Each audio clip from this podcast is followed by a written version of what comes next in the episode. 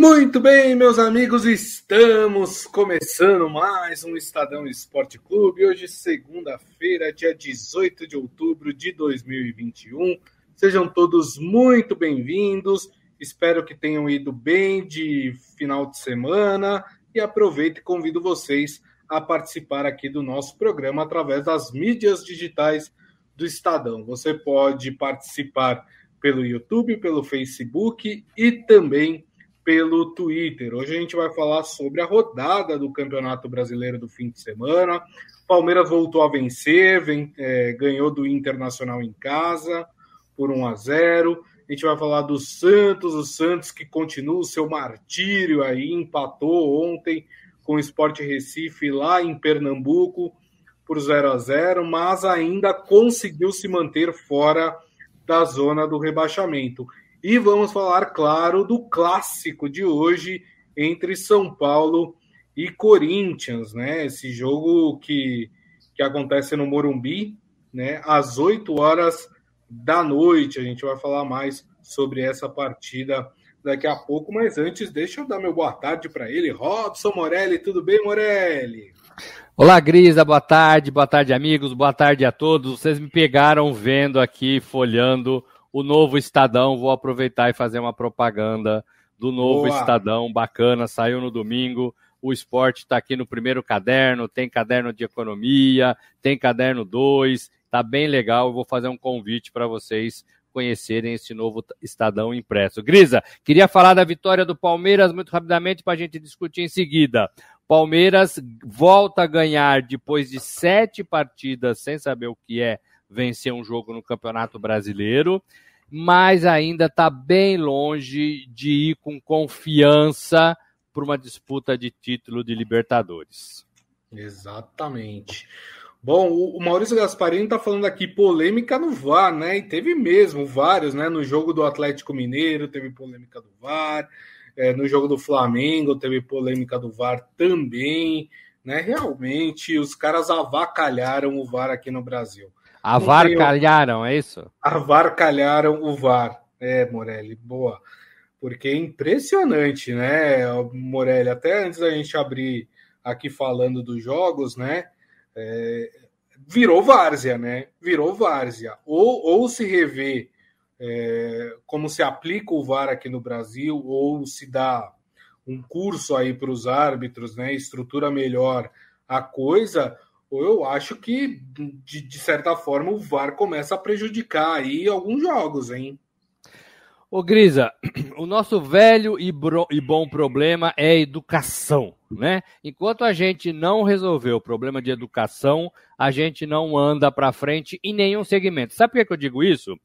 Porque o VAR não educa. As pessoas também no estádio, né, dentro de campo, elas não sabem o que é, o que não é, o que pode ser, o que não pode. Não adianta você dar uma palestra no começo da temporada e despejar ali um monte de regras e conhecimentos e novas determinações sobre o VAR e depois, o cara do estádio, ele vai porque ele não sabe se foi ou se não foi. As imagens não são mostradas. Algumas estão começando a ser mostradas. Isso tem que ser uma coisa muito mais transparente, né? Agora, parece que está todo mundo querendo esconder as imagens, né? Para a decisão não ser questionada. Quanto mais abrir, quanto mais mostrar, quanto mais falar e dialogar, melhor, porque todos vão entender mais rapidamente. Já estamos nisso há 2 anos, Grisa, ou mais, né? Ou mais. Sim.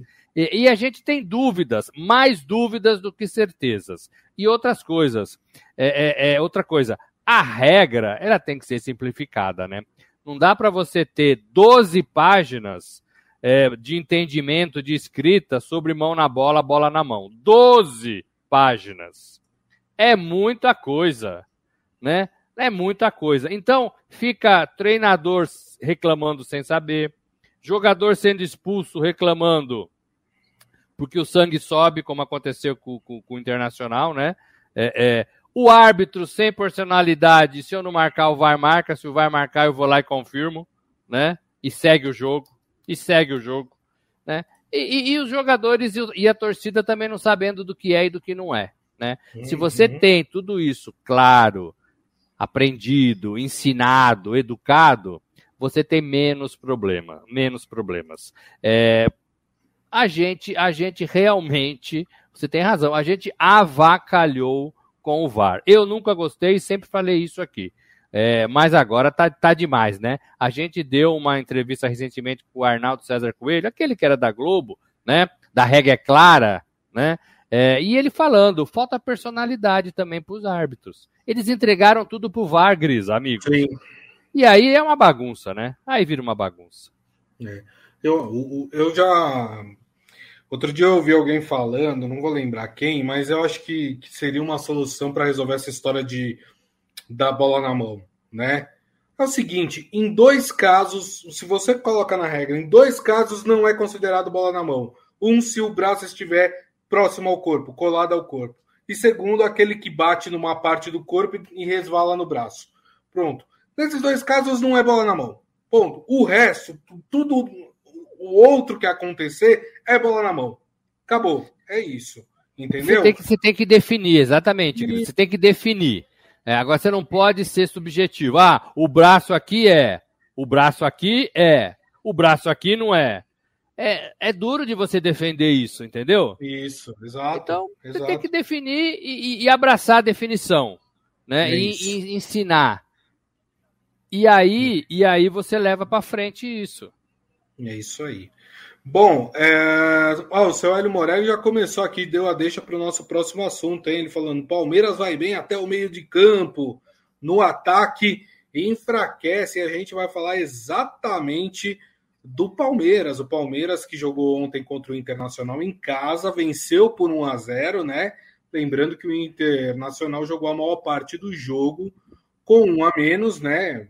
Teve a expulsão do atleta do Inter, bem expulso, né? Bem expulso. Ele xingou o árbitro, né?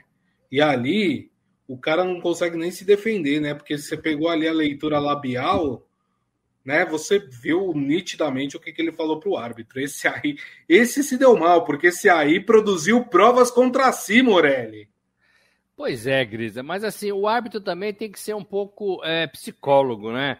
Ele tem que também, não pode assim, às vezes relevar ou levar a ferro e fogo, né? Às vezes ele mesmo provoca toda essa ansiedade nos jogadores de futebol. Eu acho que o árbitro aqui é muito duro, às vezes é muito mole e às vezes é muito duro, sabe? Não tem um meio termo, parece que falta inteligência, é 8 ou 80. Eu acho que o árbitro precisa ser um personagem do jogo, e se impor como um personagem do jogo. Ele não é contra um time, nem contra outro. Ele é um personagem do jogo, né? Ele não pode sair de camburão todo fim de partida. O árbitro tem que ser, sabe, um cara mais leve. Assim como acho que os treinadores também têm que ser mais leves, né? Os treinadores são sempre carrancudos à beira do gramado. Parece que tá sempre tirando o pai da forca, né? Eu acho que tem que mudar isso. Você não vê isso lá fora. E a gente aqui dentro, que levou tanta coisa boa lá para fora, né, do nosso futebol, a gente tá se perdendo nessas coisas, Grisa. Agora, foi expulso, porque falou o que não devia, tava a 1 metro do árbitro, né, Grisa? Mais ou menos 1 metro do árbitro, não tem, né? Ladrão, né? Chamou de ladrão. E aí o cara perde a cabeça e o árbitro expulsa. E aí prejudica um jogo que estava difícil pro Palmeiras esse jogo, né, Grisa? Não estava jogo fácil, não. Agora, é um Palmeiras cheio de problemas ainda. Não sei se você vai dar uma pincelada nisso para depois eu falar, mas é um Palmeiras ainda cheio de problemas, com Abel Ferreira tirando o jogador, pondo o jogador, e a gente não conseguindo fazer uma leitura do que ele quer com isso, né? O Adi Armando falando, mas a regra é regra, xingou rua, expulso, se não vira várzea, jogador não aprende, né? Eu também, eu não gosto muito dessa coisa de xingar, né? Eu sempre projeto o futebol para as nossas profissões. Se você tem um chefe que te xinga, né, no seu trabalho, um colega de trabalho que te xinga, você vai levar a situação pro RH, né? Você vai falar, o cara tá me desrespeitando, né? Eu não acho bom xingar em nenhuma situação, tá? Eu acho que é um desrespeito com a pessoa. Por mais que você não goste, que você esteja bravo com a pessoa, xingar é um desrespeito e você acaba perdendo a razão. Mas o que eu quis dizer é que talvez assim, o árbitro possa levar o jogo de forma a não provocar esse tipo de reação, sim, sabe? Porque os caras estão estourando. Sentimentos exaltados. Os caras estão estourando pro lateral, né? Lateral que o juiz não dá para um time, os caras estão estourando. Tem alguma coisa errada nesse convívio. Tem toda a razão, Morelli. Bom, o Palmeiras, então, como eu falei, venceu por 1-0, né? E até que a rodada foi boa para o Palmeiras nesse aspecto, porque, por exemplo, Flamengo e Atlético Mineiro, né, que são as duas equipes que estão à frente aí no campeonato, né, primeiro e segundo colocado, acabaram empatando suas partidas. Então, né, a vitória aí diminuiu a vantagem dessas equipes em 2 pontos em relação ao Palmeiras. O Flamengo mesmo tem 3 pontos só à frente do Palmeiras, né? O único que venceu e que se manteve à frente do Palmeiras foi o Fortaleza, né, que venceu por 2-1 e está na 3ª colocação, mas o Palmeiras entrou de novo no G4 com este resultado, Morelli. O resultado foi bom por isso, né, exatamente por isso. O Palmeiras, que estava lá para trás, sobe na tabela e não vê os seus rivais direto somando ponto. Estou falando de Flamengo, que empatou com o Cuiabá, também num jogo muito contestado pela arbitragem, né, da arbitragem, e o Atlético Mineiro, que perdeu para o Atlético de Goiás, né? Esse Atlético de Goiás, ele tira pontos de times assim muito importantes, né? Mas tem muita sobra, né, Grisa? Diminuiu um pouquinho a vantagem, tem alguns times com jogos a menos, parece que a gente nunca vai igualar todo mundo com o mesmo jogo, né? Com a mesma quantidade de jogos. Nós estamos na 27ª rodada para alguns, na 24ª para outros, na 25ª para outros. É difícil assim, né? A CBF podia tentar se esforçar um pouquinho mais para igualar todo mundo na mesma página, né? É difícil. Né? Mas assim, o Palmeiras ganha, e isso é importante para o Palmeiras. O Palmeiras precisava dessa vitória. Foi suada, foi difícil, foi com o gol do Rafael Veiga de pênalti, aliás, um pênalti muito bem batido, forte, né, no ângulo, sem chance para o goleiro do Internacional, e viu seus adversários perderem pontos. Se a diferença não fosse tão grande do Atlético Mineiro, o palmeirense ficava até um pouco mais animado, né, Grisa? Mas acho que ninguém tira mais esse título das mãos do time lá de Minas Gerais. Tem muita vantagem, muita vantagem. A não ser ainda o Flamengo, né, que o Flamengo tem 2 jogos a menos, né? O Flamengo, se vencer essas 2 partidas, chega a 52 ou 53 pontos, 53 pontos, né? E aí ficaria 3 o Atlético Mineiro. Faz uma sombra pesadíssima, né? Então... Por isso, acho que ainda não dá para cantar que o Atlético tem o título na mão. Acho que é um pouquinho cedo ainda. Mas por isso que você olha para a tabela e você tem aquele sentimento que eu acabei de ter, a entrega para o Atlético Mineiro. Porque se olha para a tabela, tem muita diferença do Flamengo para o Atlético. Você faz essas contas que você acabou de fazer, se vencer mais 2 partidas, né, mais 3 partidas, mas assim, tinha que estar ali já, para o torcedor olhar para aquilo e falar, opa, meu time está chegando, meu time está 1 ponto atrás do líder, vai dar, vamos acompanhar como é que vai ser esses jogos no fim de semana dos dois, sabe? Mas a CBF, ela parece que ela luta contra o próprio campeonato que ela organiza. Se ela tivesse todo mundo na mesma página, o campeonato estaria mais interessante, estaria todo mundo falando disso, exatamente disso que você falou, né?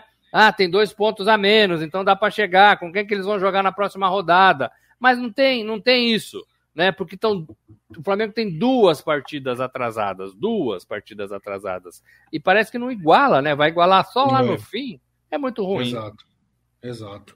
Bom, o Palmeiras vai ter uma semana mais do que cheia para treinar aí, porque o Palmeiras só volta a campo agora na outra segunda-feira e vai jogar em casa contra o Sport. Lembrando que essa semana, esse meio de semana de semifinal de Copa do Brasil. Por isso não tem rodada do Campeonato Brasileiro. Todo mundo aí que não está, obviamente, na semifinal da Copa do Brasil, tem semana cheia para treinar aí as suas equipes. Bom, Morelli, vamos falar dos peixes, vamos falar do Santos aí, que jogou ontem também, né? Jogou lá no Recife contra o Sport. A gente vinha falando, adversário direto do Santos ali pela luta contra o rebaixamento, e as equipes acabaram ficando no 0x0, num jogo ruim, jogo muito ruim, e acabou, o 0x0 acabou sendo de bom tamanho para as duas equipes, né, que jogaram muito mal. Com esse empate, o Sport permanece na zona do rebaixamento e o Santos ganhou uma posição, né? Saiu da 16ª para a 15ª colocação, né? Ultrapassou o Bahia e agora tem 29 pontos.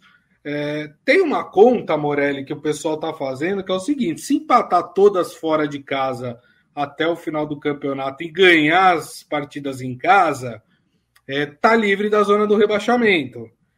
O problema é você ganhar todas as partidas em casa e empatar todas as partidas fora de casa, né?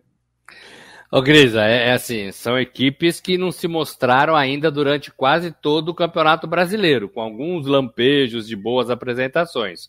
Então, esses times da parte de baixo da tabela, eles estão todos com a corda no pescoço. Todos têm muitos problemas. Chapecoense tem problema, Grêmio tem problema, Sport tem problema, Juventude tem problema, Bahia tem problema, Santos tem problema. Do São Paulo para cima, e se o São Paulo ganhar hoje do Corinthians, o São Paulo tem 31 pontos.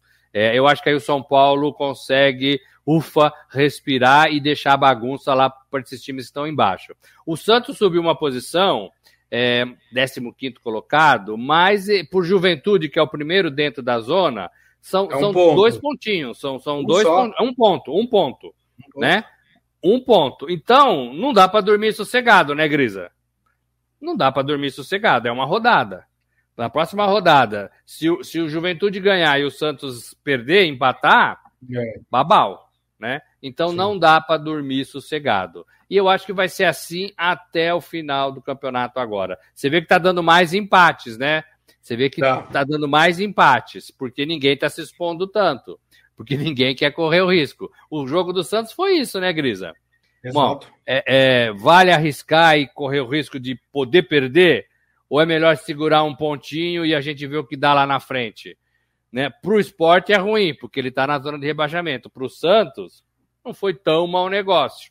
Agora, se você ganha 3 pontos de um rival teoricamente mais fraco, que é o caso do Sport, e afundado na zona de rebaixamento, o Santos teria um fôlego para conseguir aí um pouco mais de tranquilidade, o tal do dormir tranquilo, né? E a pontuação é tão próxima, Grisa, que nessas partidas que faltam, se você engatar ali 2 vitórias seguidas, você está na briga pela Libertadores, né? Você está ameaçado pelo rebaixamento e se você encaixar 2 vitórias, você está na briga pela Libertadores. Sim.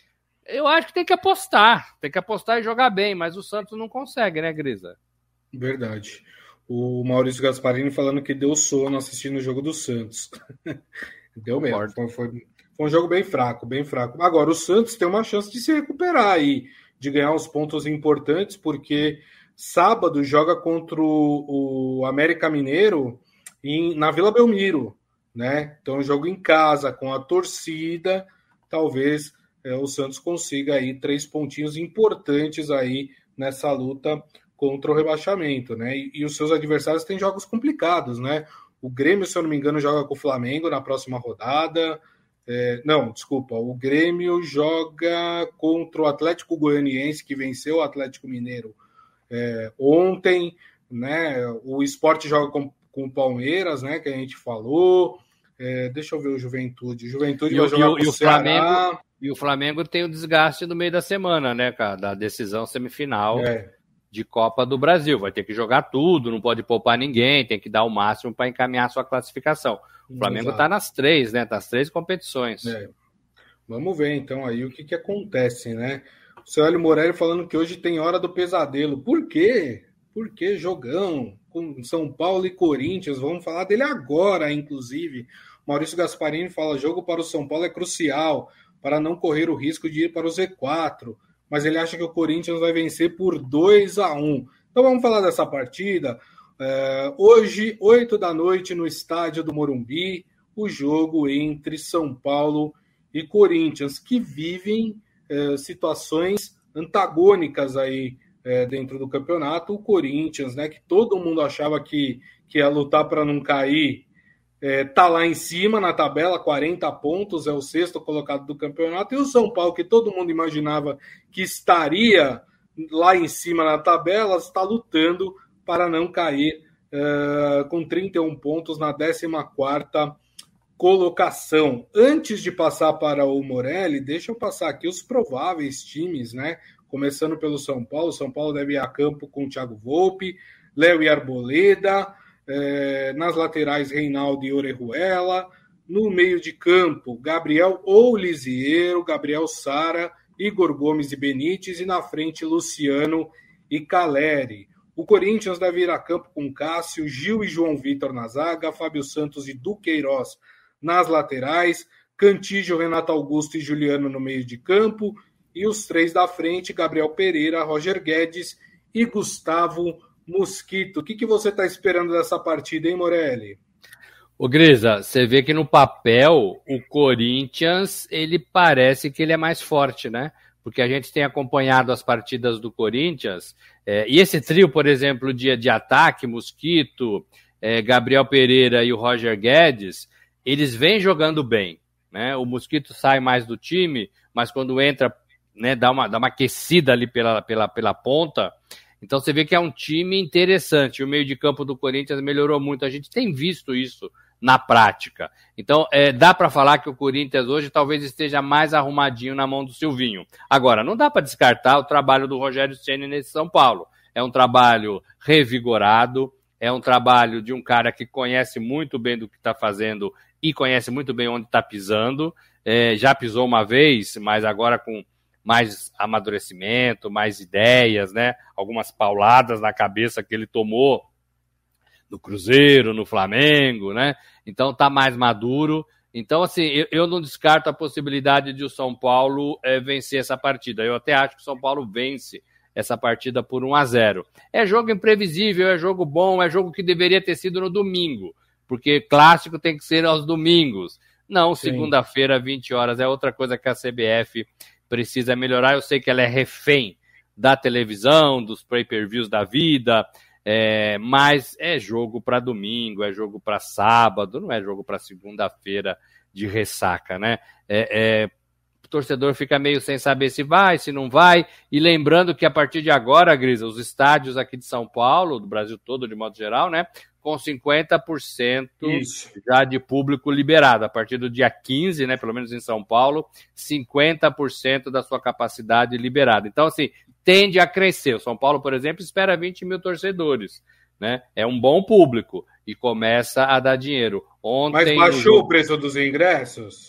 A promessa era que baixaria, né? A promessa era que baixaria. Ontem o Palmeiras colocou, acho que 11 mil torcedores no seu jogo contra o Inter, e já ganhou aí R$600 mil. Não tinha esses R$600 mil na pandemia, né? Agora tem R$600 mil. É pouco ainda? É pouco.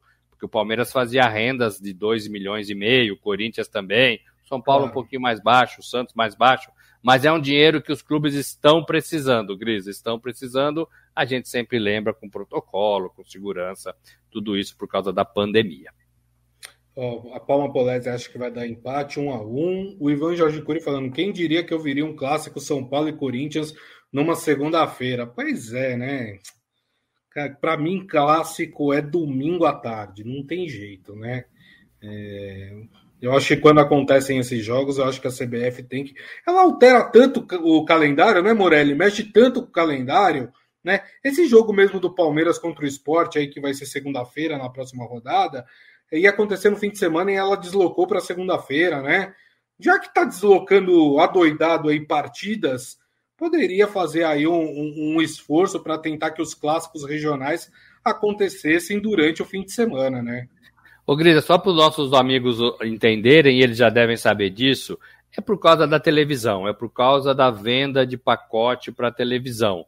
Porque você coloca qualquer outro jogo, não tem tanto atrativo, não vende, e você coloca um clássico desse disputando com outros jogos da rodada, né? Por exemplo, se tivesse ontem esse jogo, estaria disputando com Palmeiras e Inter, com o jogo do Flamengo um pouquinho mais tarde, com o jogo do Atlético. Então você coloca, isola um jogão desse numa segunda-feira para vender mais, para dar mais audiência, para ter patrocinador. Então, tudo isso faz parte do negócio do futebol. Agora, não pode inviabilizar o futebol, né? O negócio do futebol não pode jogar contra o futebol. E, para mim, neste caso, está jogando contra um clássico segunda, 8 horas da noite. É, o Maurício Gasparini falando, e olha que o Willian ainda não vai jogar, é verdade, o Willian teve uma contusão, aí vai ficar aí algumas semanas fora aí do time do Corinthians. O Ivan Jorge Cury acha que o São Paulo vence por 1-0, e o Márcio... O placar, Simeonal, hein? Placar, é, vou pedir o seu placar. Você está com a memória fresca do que você falou lá no Jornal Eldorado? Esse 1-0 aí com o nosso amigo, eu falei aí, São o meu Paulo placar. 1-0? São Paulo 1-0, meu placar. Ih, rapaz, vai ter briga na família, hein? O Márcio Simeonato acha que o Corinthians vence por 2-1 e fala que o Timão vai dar show hoje, hein? É, rapaz, não sei, hein? Mas jogo bem interessante, viu, Morelli? Até porque a gente vai ter do lado de fora do campo dois técnicos que se enfrentaram muito em campo, né? O Silvinho pelo Corinthians, pelo próprio Corinthians, e o Rogério pelo São Paulo, né? Exatamente, exatamente. Só brincando com o show que você falou, né, Grisa? Os clubes entenderam que na pandemia os shows estão proibidos. Ninguém dá show no futebol mais, né? Tá duro de ver um show no futebol, né? É legal, sabe por quê? Porque tanto o Ceni quanto o Silvinho, eles cresceram nos seus respectivos clubes. O Ceni no São Paulo sabe tudo. O Silvinho não ficou toda a vida no Corinthians, mas ficou um bom tempo e sabe o que é Corinthians, né? E aí foi aperfeiçoar sua carreira fora, jogou fora.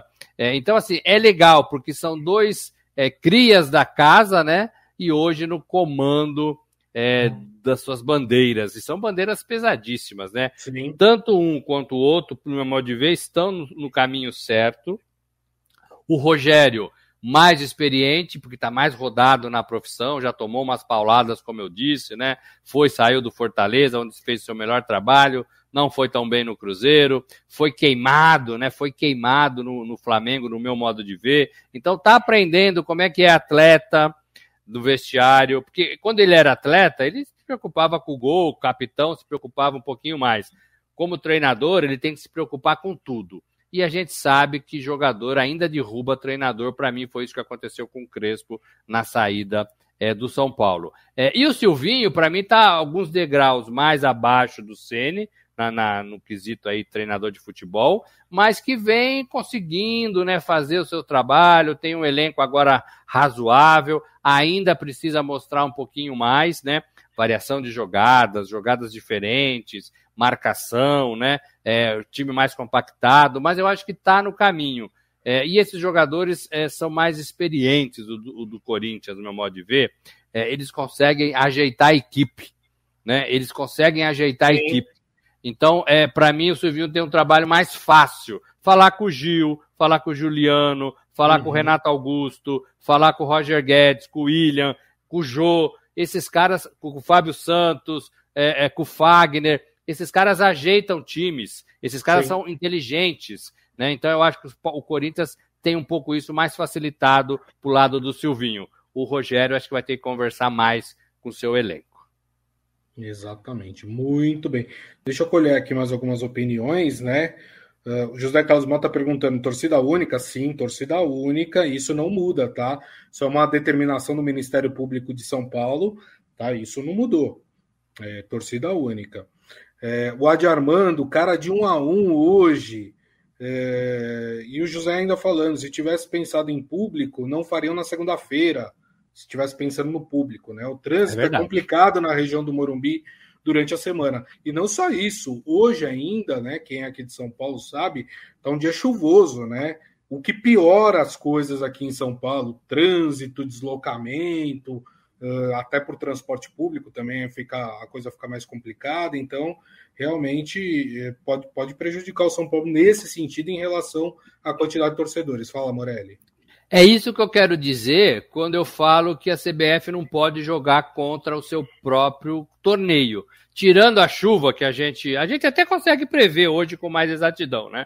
Tirando a chuva, trânsito, imediações do Morumbi, segunda-feira de ressaca, trabalhador cansado pelo primeiro dia que acordou cedo, depois do sábado e domingo, tudo isso depõe contra. O cara não vai no estádio, né? O cara quer ver o jogo dele no fim de semana, do time dele. Então, o campeonato, eu entendo todas essas partes comerciais e acho que sem elas o futebol não sobrevive. Mas tinha que pensar direito em alguns momentos. Exatamente. Muito bem. Então, Morelli acha que São Paulo vence por 1-0. O meu placar é aquele de sempre, vocês conhecem, né? 1-1 esse jogo. Com chuva, com tudo isso, ainda você vai querer que empate? Bom, rapaz. Tudo bem. Só o Maurício Gasparini falando, fala aí que meu Flu ganhou do Galo. Do Galo não, do Furacão. Com gol contra de nuca. É verdade. É verdade. O Fluminense ganhou, se recuperou, né? O Fluminense que vinha mal aí, né? De alguns resultados ruins. Né? E agora consegue aí,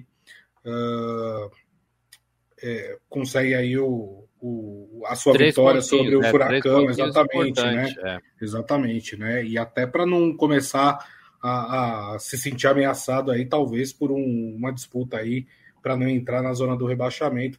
Importante resultado para o time do Fluminense. É o Flusão. Morelli... O Flusão está na zona da Libertadores, não é rebaixamento, tá. Não. O Flusão, o negócio dele é garantir a Libertadores. É que o Fluminense veio de uma sequência ruim, né? Tava numa sequência aí ruim de jogos, né? Tá com 36 pontos, é o 8º colocado, né? Poderia aí, né? Se mantivesse essa sequência ruim aí, talvez ser alcançado pelo pessoal de trás, né?